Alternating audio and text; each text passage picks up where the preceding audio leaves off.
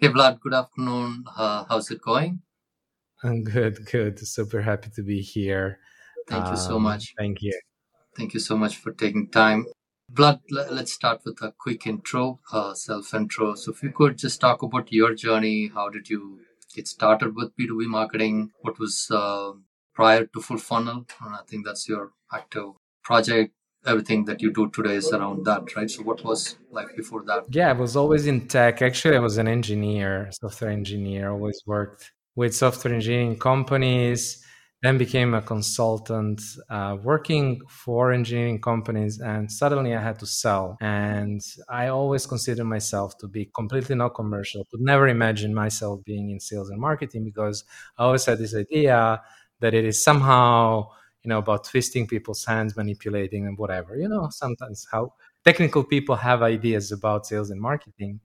But i was super fortunate that i had a colleague who was a similar background and he taught me that sales really is all about understanding other people understanding your customers or your prospects uh, giving them an, an advice and then of course yeah by the way we can help you with you know with with that. And so I, by some chance, I became one of the best salespeople. Although I wasn't a salesperson myself, uh, we had salespeople dedicated there, but I started selling more than them. Didn't even realize it at the time. And so once I sold a huge project, it was seven figures, and didn't get any commission while the salespeople were. I was thinking, hmm, maybe it's something I should start doing for myself and then started my my company that failed a, a, failed startup. But during that journey i learned a lot about marketing kind of had everything that i liked. It had sales in a way right? It had writing. I always loved to write. It was also a bit technical.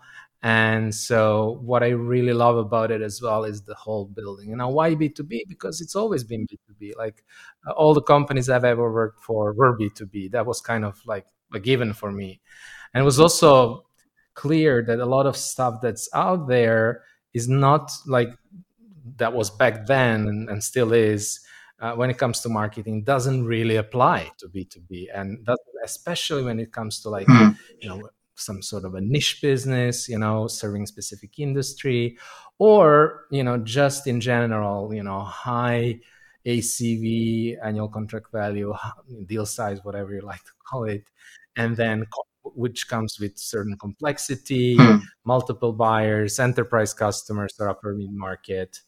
Uh, the stuff that we were doing back then just didn't work. So that was kind of what got me on the journey of figuring out, and then discovered Andrei, uh, who kind of was my mentor when it comes to B2B marketing and account-based marketing. And we decided to start working together three years ago, and the rest I guess it's history, as they say. Hmm.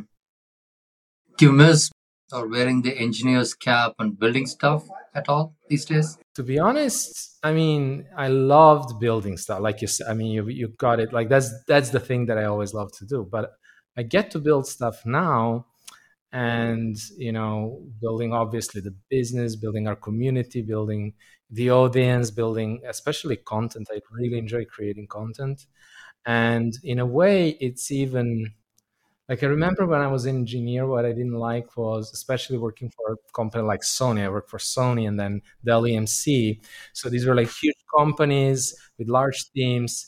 And i didn't really see the i saw the impact because you're building but i didn't see the impact on the customers right?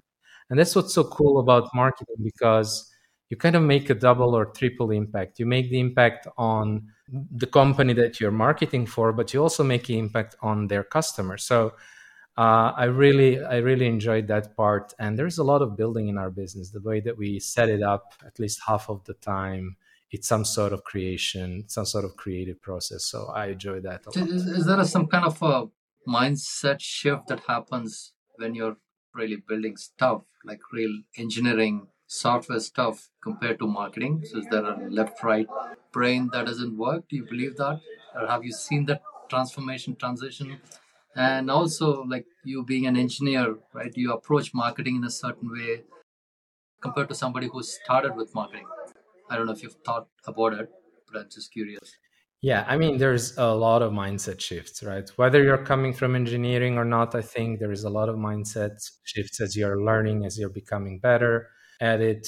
We can talk about that if you want, but you know, specifically like from the engineering perspective, I think like I I do feel like there are some advantages of of of going in this direction. And the first one is especially if you're working for technical like our customers are B2B tech companies you know engineering companies in in a lot of ways and these are so i understand that you know i understand how product is being built i also understand you know the technical people and the technical audience which is very helpful. And they're probably one of the most difficult ones to market to. But then also like it's if, the way that i look at Hmm. marketing or basically anything is like and, and with the lens or, or, or glasses of engineering is like how can we engineer the process? And this is this is like uh, one thing that also of course if you're working in software process is so important. But also like you know it's complex there is a lot of things that you could be doing. So but how do you like you know step by step code codify or engineer that process so that it is actually repeatable so that it can be applied? Also being a consulting and training company this is obviously important to us but also that's how we approach content. If you if you ever seen our content it's always like very structured. It's always like steps and stuff. Yeah. it's almost almost like, uh, process diagram. code. i was going to say that. Yeah so it's, it's a, Yeah. like a flow chart right? Do this do this Yeah. and don't do this. Yeah. Excellent. I Yeah. cool. So this this is an abm podcast and i wanted to get started by busting some myths around ab what are some common myths that you're hearing encountering that you would want to go and bust it Yeah, I mean, when when it comes to ABM, I mean, there is when it comes to implementation, what we see in companies, talking to companies, we see maybe not necessarily myths, but let's say mistakes uh, that companies make are really treating ABM as another way or, or another type of lead generation. And what I mean by that is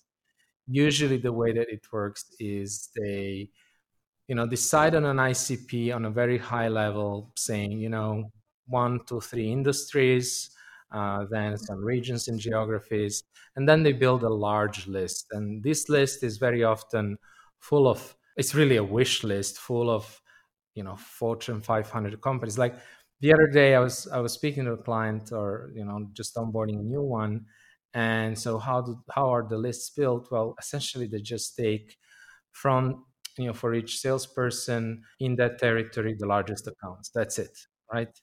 So there is no and the problem with that is that there is no indication well two problems really. There is no indication that an account has a need for your product and the second one is now can you reasonably close them? Like eventually win that deal because um, you know if you look at your history if you look at the kind of deals that you are winning you know it's more like uh, it, you, you don't jump from let's say a, a 100 million company to a 100 billion co- well 100 let's say a billion company right? It's usually a progress right that you need to make yeah.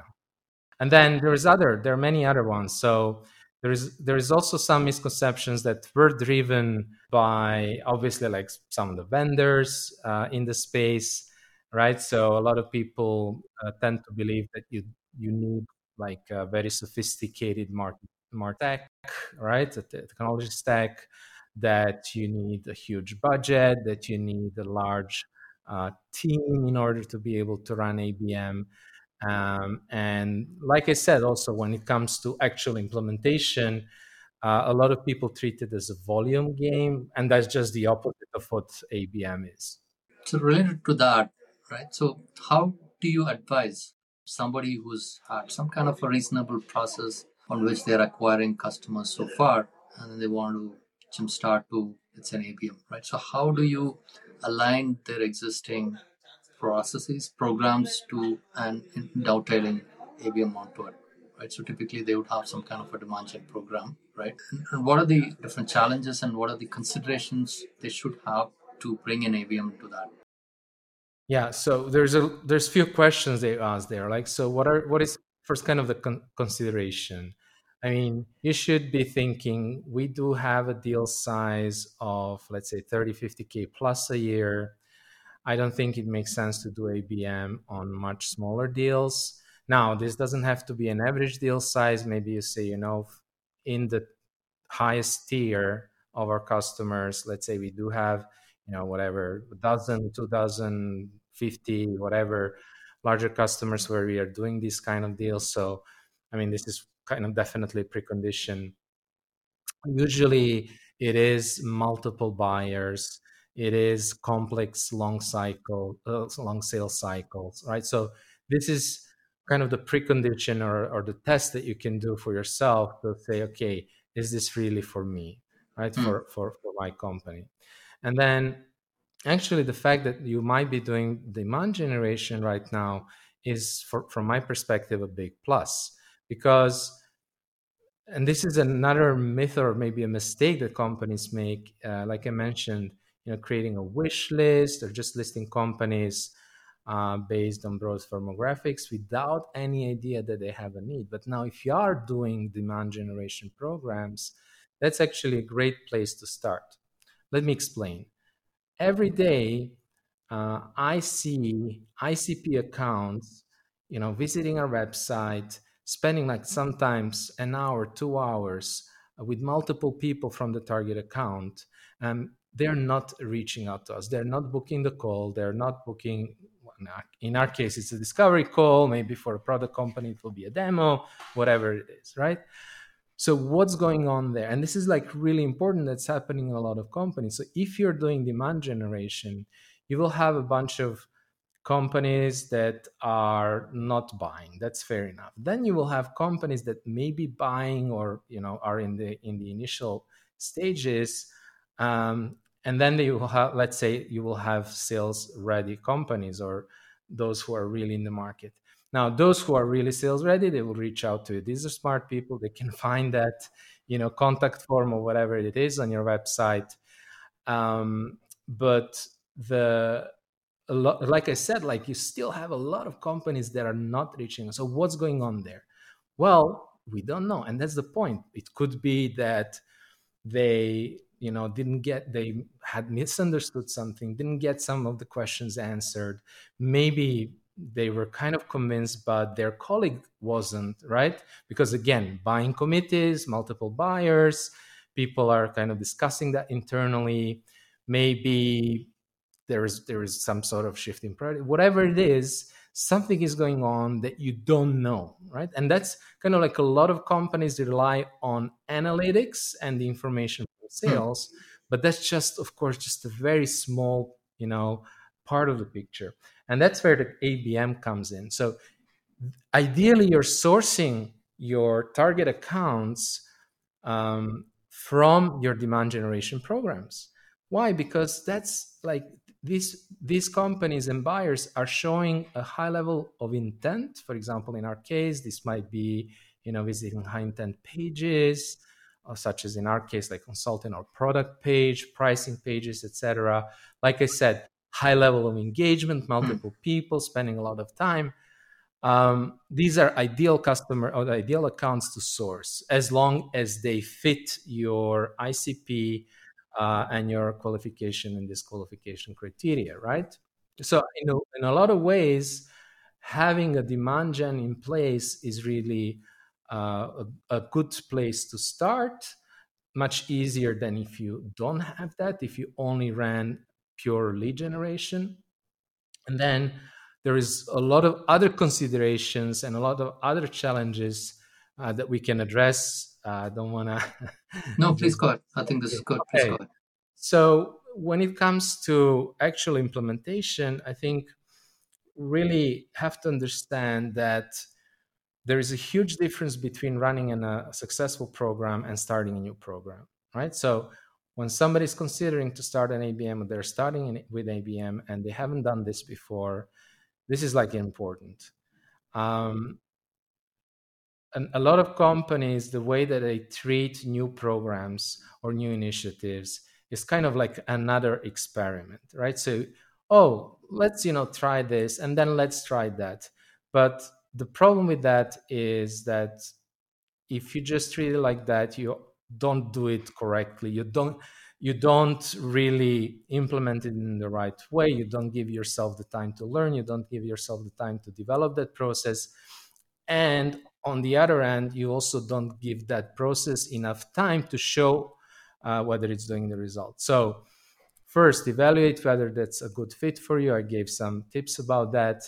You know another tip that i would give as well is if you want to implement an abm program make sure that you can spend at least one or two quarters uh, having at least one marketer and one person from sales whether that's a, an sdr for net new accounts or uh, an account executive for expanding existing accounts, expanding deals with existing accounts, or maybe accelerating the pipeline, whatever the goal might be.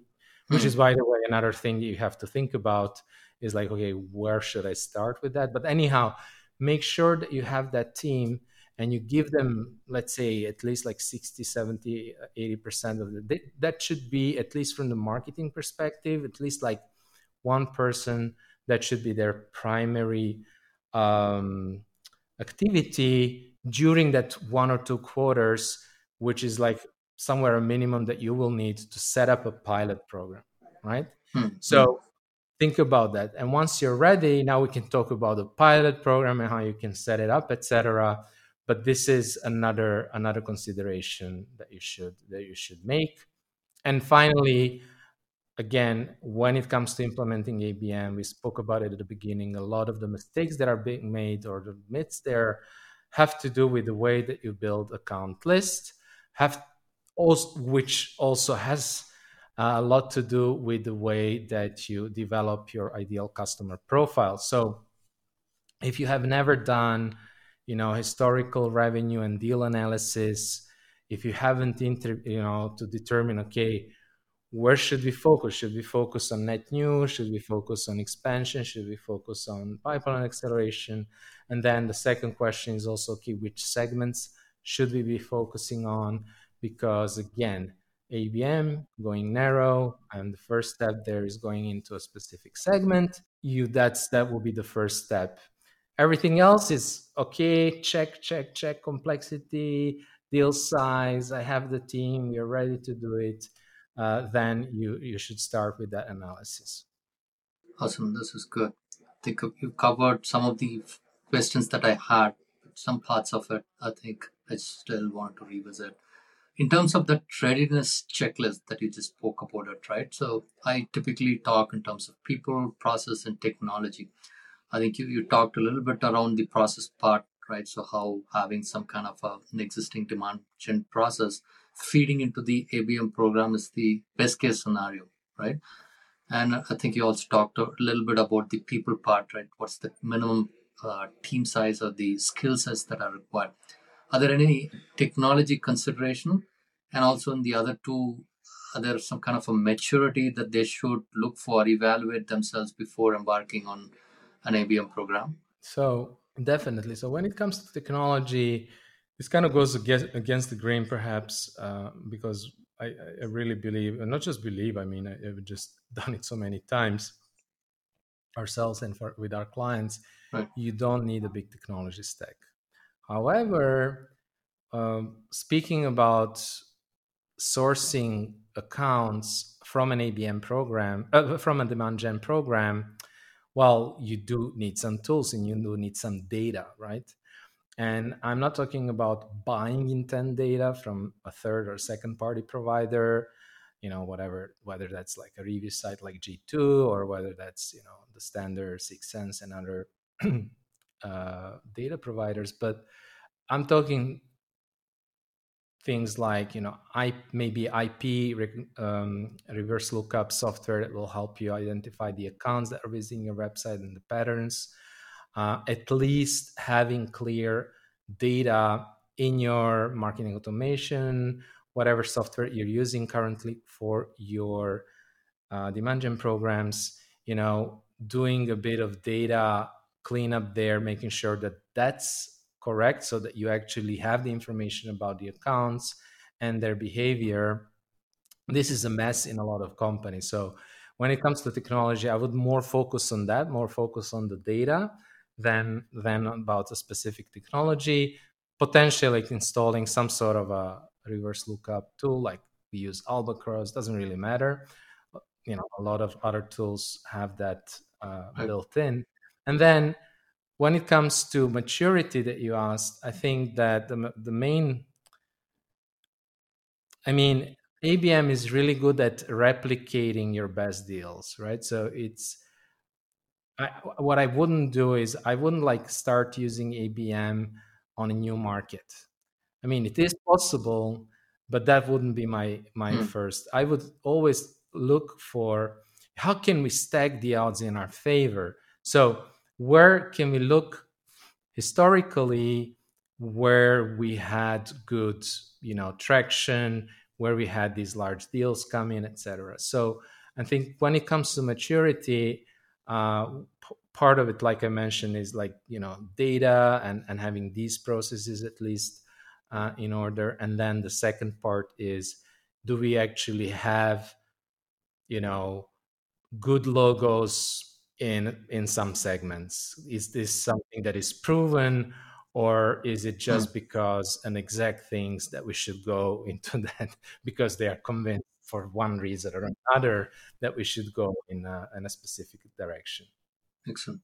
Yeah i think that was my next question right? So what should people focus on right? Especially somebody who's embarking on a new abm program right? An acquisition versus expansion. I think you talked about maybe they should focus on expansion because that is where the sum wins already.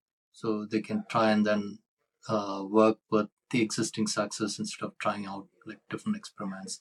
Uh, I think uh, I'm just like reiterating what you just said, right? So expansion is the should probably the focus area instead of focusing on uh, acquisition. So that can come later, I guess. And within expansion, so that I think I would typically divide into going cross selling, upselling, that kind of a thing, would also be for retention, for example, example, right? So the kind of times we are in, so the focus could be more around retention. So are you seeing programs or have, you executed programs around these areas? So instead of calling at a very high level, right, retention or expansion, uh, so, have you seen ABM being implemented in the subcategories here? Yeah, for sure, for sure. I mean, uh, you can definitely use it for, like you mentioned, you know, you've you've you know a lot of companies call this land and expand. Like, so you land an account.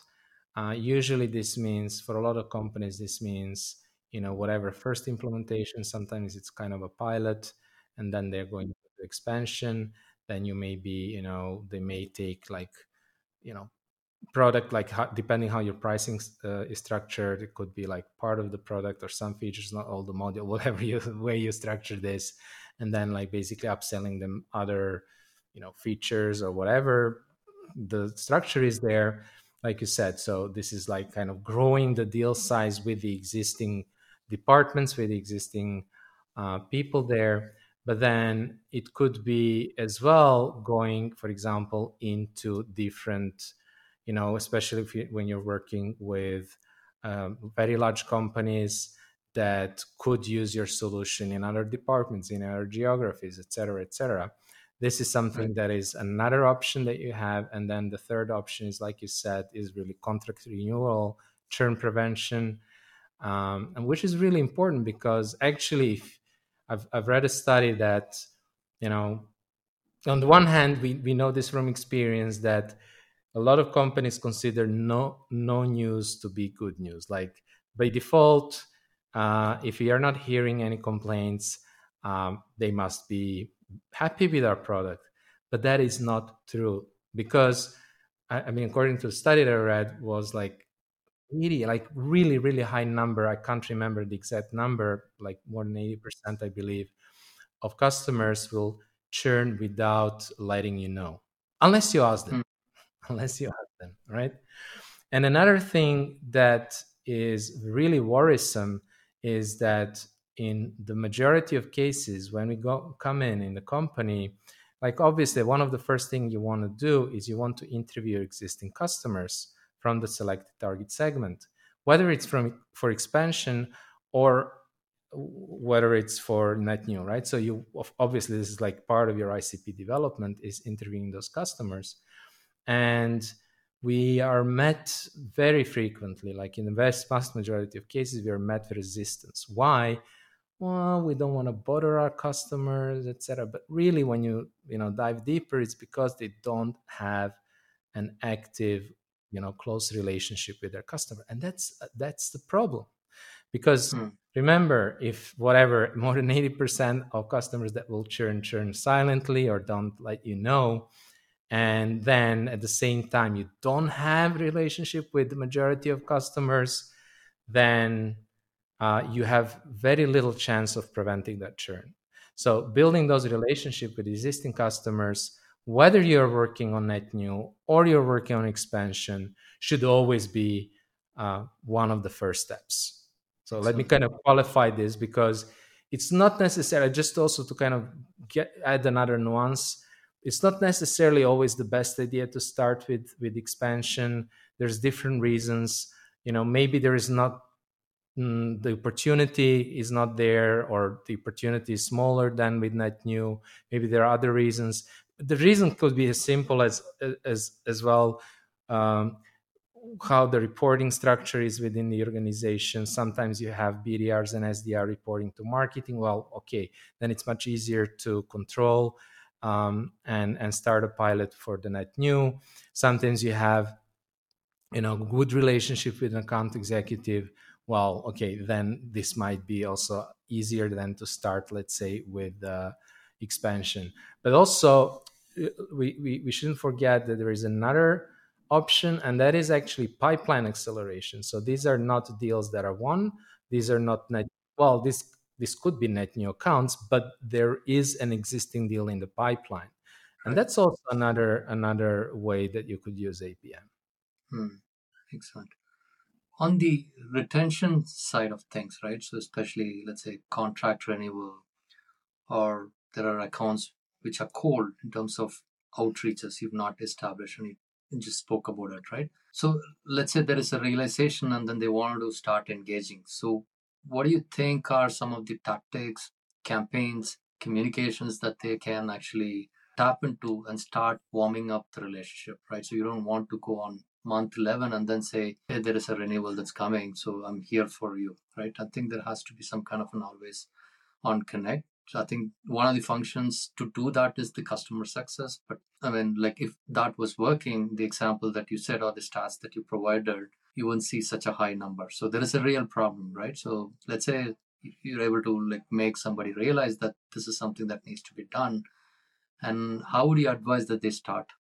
Yeah, that's a really engaging. No, this is a really good question. Uh, it's not easy, right? So I think there is uh, there are several things that you can do. Well, first of all, again, ask yourself.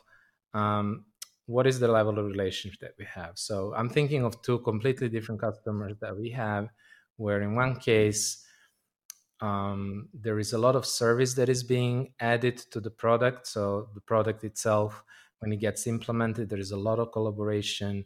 In other words, what I'm saying there is that there is, you know, the CS has an amazing relationship with the customer, right? So that will be like one extreme example where maybe then it's not so much about uh, re-engaging and building that relationship but it could be that you then have to establish as a marketer uh, and an ae have to establish relationship with the cs and then work together with them to include you know a process that will allow you to collect the you know contract renewal in, insights uh, to identify whether they're getting mm, what they need to get from the product, the value that they want to get from the product, whether there are some plans in terms of like how what are their priorities and strategic priorities and, and, and, and future plans and does that fit in our product? How can we support that? Because very often they might you know have whatever let's say they have some some plans to you know transform their process do that merge with another company whatever the, the plans are. And they just assume that your product might not be able to support them because in a lot of cases they just don't know. So, so Hmm. proactively like figuring that out. So when you have a relationship then it's more about uh, you know changing the process so that you're getting these insights when you don't have a relationship which, which was really your question um, the re- engagement well there are different things that you can do. For example i mean a simple thing you, you can do is first of all show the appreci- appreciation go and check out who are the power users and the let's say the champions and the decision makers there. Uh, do a quick study you know check out what they like what their hobbies are are what they're interested in. I don't know they're you know in europe and they like to go with their friends uh, on cycling in the alps well maybe you can buy them a beautiful book uh, with the best cycling tours i'm just taking that Mm, as mm, an mm. example Yeah. so I'm not talking about sending some swag, some company swag or something like that, or you know, generic whatever cookies uh, or, or or or t-shirts or some mugs, whatever. I'm really talking about you know what you would do for a really good friend or even a spouse, where you would uh, spend some time thinking about okay, uh, how can I surprise them in a very positive way, and it's it should be I mean, again, we're talking about large deal size. So we're talking about, you know, maybe six, seven figures. So spending 50 bucks or, or anything like that on a small present.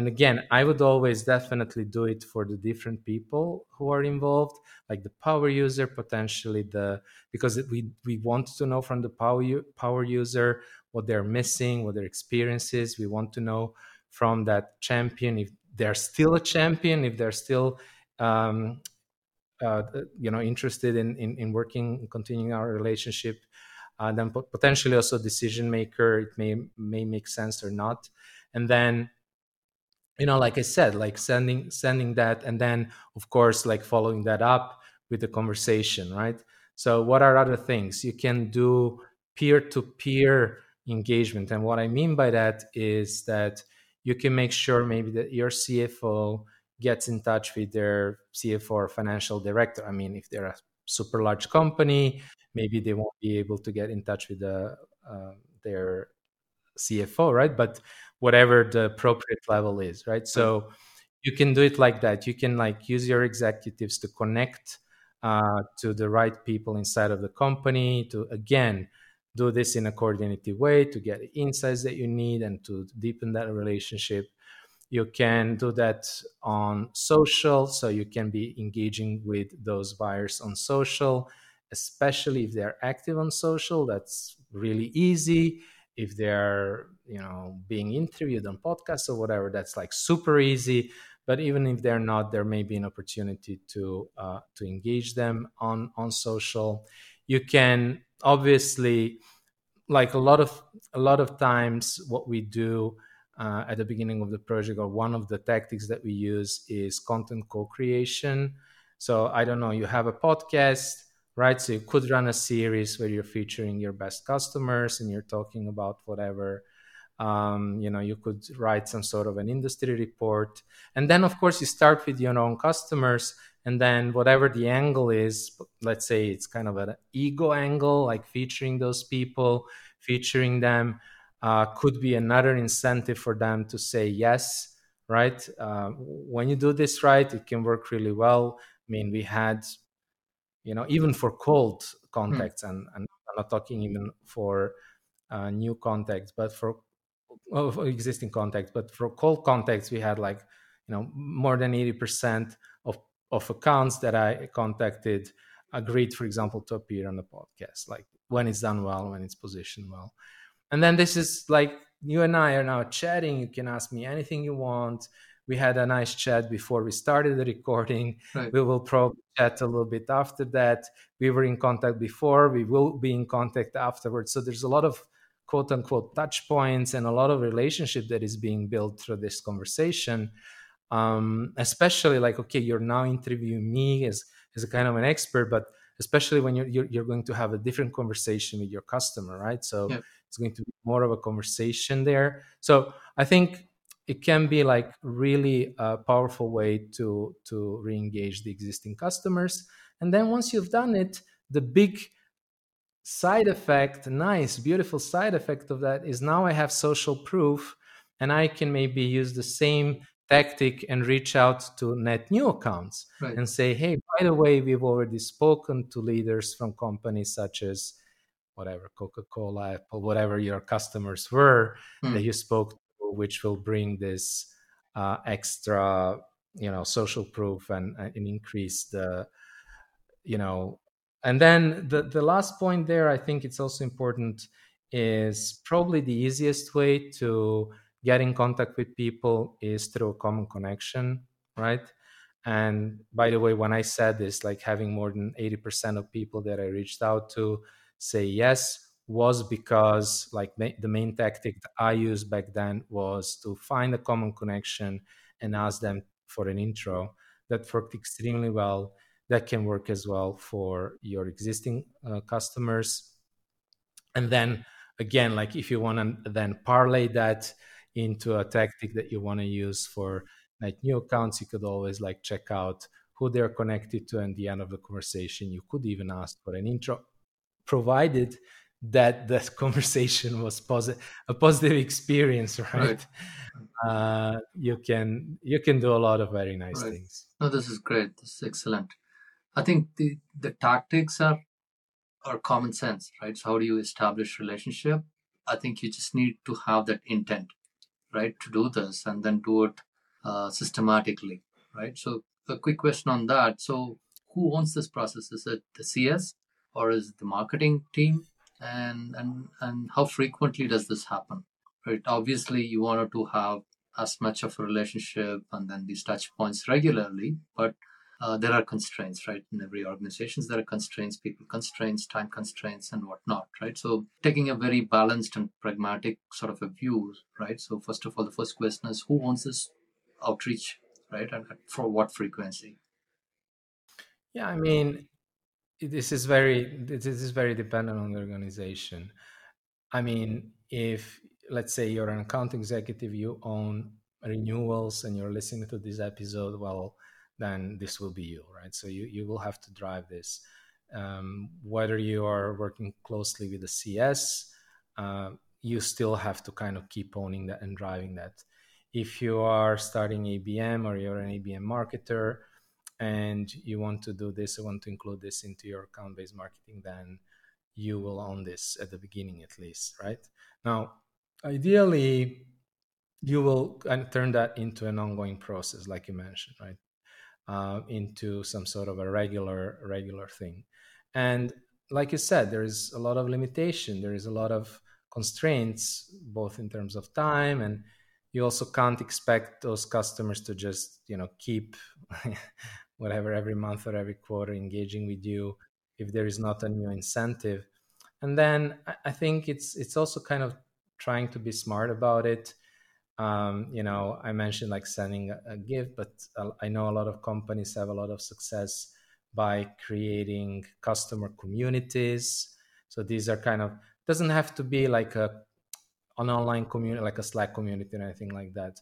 For example one of our one of our clients they run kind of a, a think tank, uh, a local think tank in one of uh, in their main geography, right?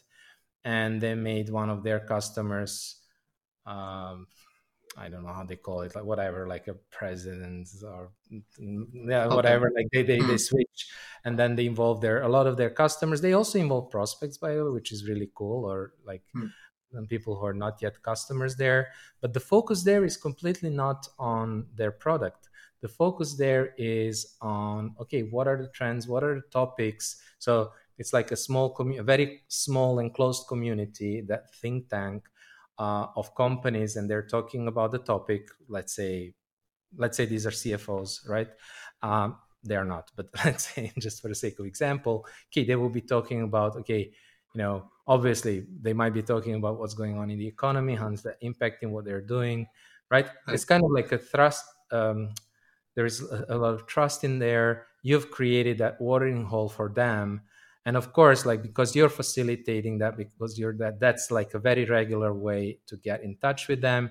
I know that a lot of companies uh, have beautiful customer events.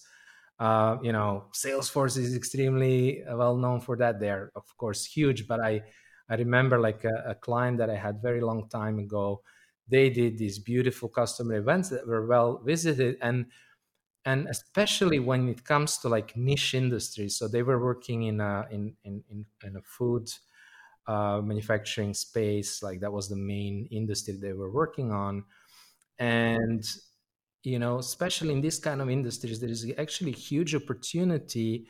You know these people are not on linkedin. It's not like you and me you want to connect to other abm marketers or demand gen marketers you just go on linkedin you will find a ton they will be posting they will be sharing it's very easy to connect to our peers but if mm. you're a if you're a ceo of a food manufacturing company or a whatever CIO or you know production manager there, whatever.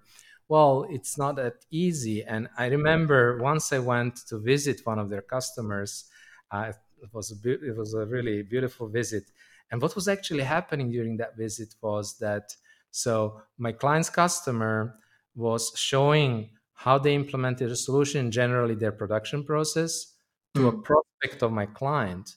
And they spent, the CEO and the head of IT, they spent like three hours, maybe like long time. I don't know, almost half a day uh, doing that. And I, I went to the CEO once and I asked him like, why are you doing this? And he said, you know what? It's very lonely. Like I don't get the chance to learn about how my peers are, you know, dealing with the stuff that I'm dealing hmm. with because, you know, in, a, in an industry like that, there's like, they are just like constantly putting fires. There's stuff that is happening on the production floor. their customers are changing their orders. The supply chain is broken. It's a terrible, terrible, mm. you know, stressful job. And they never like sit behind a computer and you know uh, like we get the chance to do and and and check each other posts and listen to podcasts that almost doesn't exist. And so when you can create you know and th- so a lot of a lot of marketers will be saying yeah but i'm in a niche industry. My customers are not active on social. A lot of the things that you're saying doesn't apply but that's actually the opportunity what i'm saying right now is based on the story that i shared that is an opportunity because you can then create that watering hole by creating mm. a podcast by creating that think tank community you know a round table breakfast meetings like there's so many things that you can do to help these lonely uh, leaders connect to their peers have meaningful discussions where it's not about your product and then of course of course sometimes it is about your product in the most you know the, the best possible way right? So without any promotion non-commercially and so then then it just just is amazing. And you get to build relationship with with all of them. Absolutely. I think it's fantastic. And i think part of what you've said around building relationship connecting competitors and then having them exchange notes right is something that i've experienced and i was just thinking about it while you were speaking and it's so powerful so first of all it's organic and if they hear something about you from a, a competitor right? And I think there is no better validation or credibility than that, right? So I think just question of again having the discipline intent to execute something like this, right? So rather than trying to find excuses in terms of why you shouldn't be like investing on things like that. Hey, I'm a digital marketer. I, I can only try and reach out to people if they are digitally present and, and there's somebody else's work to do the field marketing, right? I think if you bring in the uh, internal organization restrictions and things like that into a customer, right? Then I think that's where your programs are not faring properly and, and not yielding the desired results, I guess. Yeah, I mean, new programs or breakthroughs or you know solving these like big problems won't come uh, from you know keeping the status quo from wishful thinking and saying to people hey you we should do that you should do that. You know I, have I've seen like a lot of marketers say yeah but we you know asked our salespeople to you know engage with our buyers on linkedin. Okay. And they are not. Yeah of course not. I mean i mean there takes so much more and there is no better way than leading by example right so i mentioned like you asked who should own this and I said, well, you basically you should own it until you have proven that it's working, and then you can go back to the management and to your colleagues and say, hey, here's what I've done. Here were the results. Doesn't it make sense to make this into a process? And of course, then you can talk about putting it in the right place, right? Maybe mm-hmm. indeed, you know, field and CS or whomever might you know you know it's more logical that they take that over maybe they have a better you know infrastructure or whatever but if you just come up like a marketer who is unfortunately not a very in a lot of organization not a very well respected position unfortunately it right. is like that just it is like that um, the chance of getting a change is zero uh, leading by example finding maybe a, a, one person from the sales team, for example, highly engaged um, SDR or something like that, and working with them and and creating something that you can then that's the role of the pilot, right? So we want to create kind of a minimal viable ABM process and then demonstrate that this is working and then we can talk about you know scaling and implementing it and you know involving other people etc why do you think this is not a respected position, right? Um, this is something that we come across, right? Um, not really trying to find a solution, but like, I'm just curious, right? So if, if it's not respected, why have that function at all? Like where? And and do you think that's changing with ABM, for example, coming in because you're now also part of sales team, you're part of customer success. You're not like a single function, but moving in in a in, in sort of a herd which is very mixed? I mean, it's very simple, really. I, I don't think it's a complicated problem. I mean, uh, when it comes, I mean, the, the, team, one of the most important teams who, who, whose respect you would like to win is obviously sales, and then some some of the executives, and they want results. They respect results, right? They want to see impact on revenue, and in a lot of companies, marketing is generating leads, for example, doing some awareness activities or generating leads that don't convert to sales, right? Uh, well, that that is the root cause, right? The root cause is if you are not able to uh, demonstrate that you can make an impact, uh, you won't be taken seriously. That it, hmm. it's just a fact, and the perception becomes from after a while they may g- give you a benefit of a doubt, right? We'll always be a bit skeptical, um, but they might give you a benefit of a doubt. But the only, yeah, the proof of the pudding is in eating. Like you need to demonstrate. You need to show this impact, and it doesn't have to be like, okay, I've driven 10 million this year, right? It can be, look, I've created this um, for example, we, we spoke about this uh, roundtable or whatever, this kind of small community think tank, doesn't matter. Okay, we've created this, and look now we're having these conversations. Uh, you know, it generated one new deal, maybe, or one new opportunity. Okay, uh, it seems to be working. People love it. You know, our customers love it. We have better relationship with them. Shouldn't we be doing more of that? So I'm I'm not saying you necessarily have to do the you know the big thing uh, but you you can that's that's the whole idea of the pilot like how can we do a minimal thing but that actually will result in will have some significant result that the rest of organization can also acknowledge and and and, and see the value in that uh, so that we can basically get the buy-in to do more of that or to do you know with more people and scale it in in, in different ways hmm. yeah so if you're a marketer, right, such an organization, you're saying, of course, I have to have to create awareness, have to create, I have to do nurturing, right? And what do you expect that I convert and then give it to you, to the sales folks, and then just to finish contract? Is that what you're expecting, right? So my uh, my boundary, right, when it comes to let's say opening a new account is to create enough engagement, enough enough awareness that you now take it over and, and as part of your sales function close it right so i'm just wondering is it that like marketers are not able to do better attribution for the work that they are doing, right? That they don't get respected or feel respected. No, I think it's it's. I mean, it depends, of course, right, from the organization. No, generally speaking. Uh, but what we see very often is that uh, the like the way that you described it, right. So my job is to generate the awareness and interest, and at a certain moment, I need to hand this lead or whatever we call it over to sales. The problem is that we, in a lot of cases, hand over too early. Uh, and that there is that's part of it. So, for example, you know, there was an organization that I know that generated whatever tens of thousands of MQLs while sale and hit their quota while the sales organization didn't hit their quota. So kind of they were celebrating well.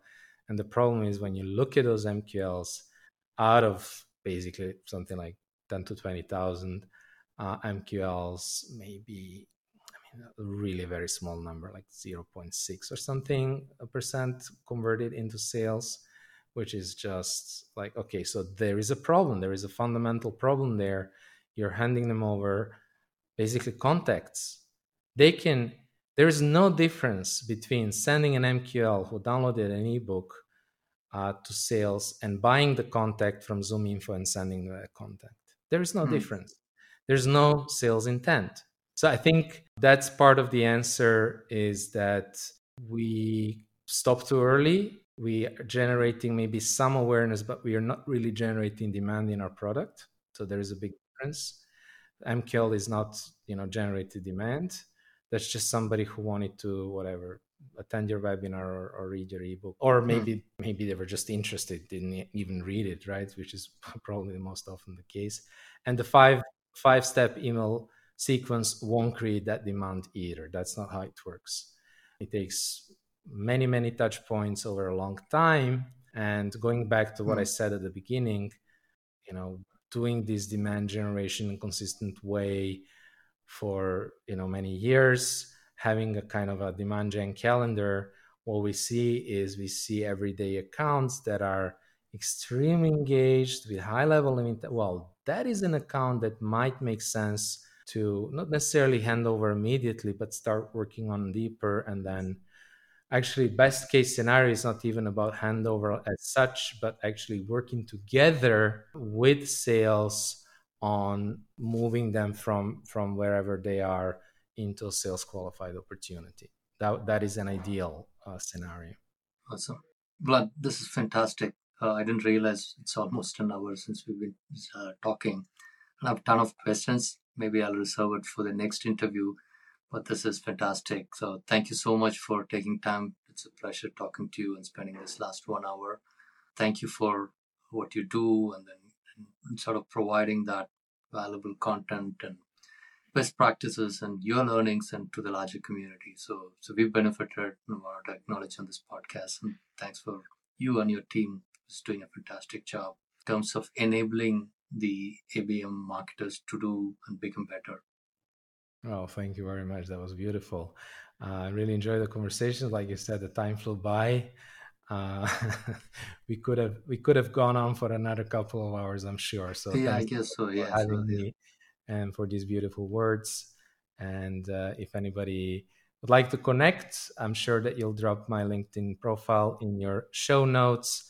We post every day on LinkedIn. Uh, feel free to connect for a bonus mention. If you have heard about me in this podcast, I'll be uh, super happy to let Arun know that uh, that the message has gotten through we post every day. You can also check out our website, fullfunnel.io, where we also post uh, detailed guides, in depth case studies, uh, where you can learn about how we do ABM and how you might also be able to pick up some of these strategies or tactics and implement them in your business. Right. So there's also a newsletter that you guys run. There is a newsletter that uh, fullfunnel.io, I believe, slash marketing underscore newsletter or mar- marketing dash newsletter. We'll make sure we'll include that. And also a Slack channel, I suppose. Slack. trenches of community. Yeah. Uh, so we did uh, marketing sin, um, giving people too many options. I think if you're on LinkedIn, just connect with either Andrei or myself on LinkedIn. We'll share a lot of content there. If you prefer email, newsletter is probably the best way to go. And um, unlike you know a lot of newsletters, you know they're trying to kind of tease you and then send you to their their website. Andrei is really good at providing all the value right there in your inbox so you can just consume it and uh, you know learn something without having to jump through hoops. I second that. Right. Excellent. Uh, but thank you so much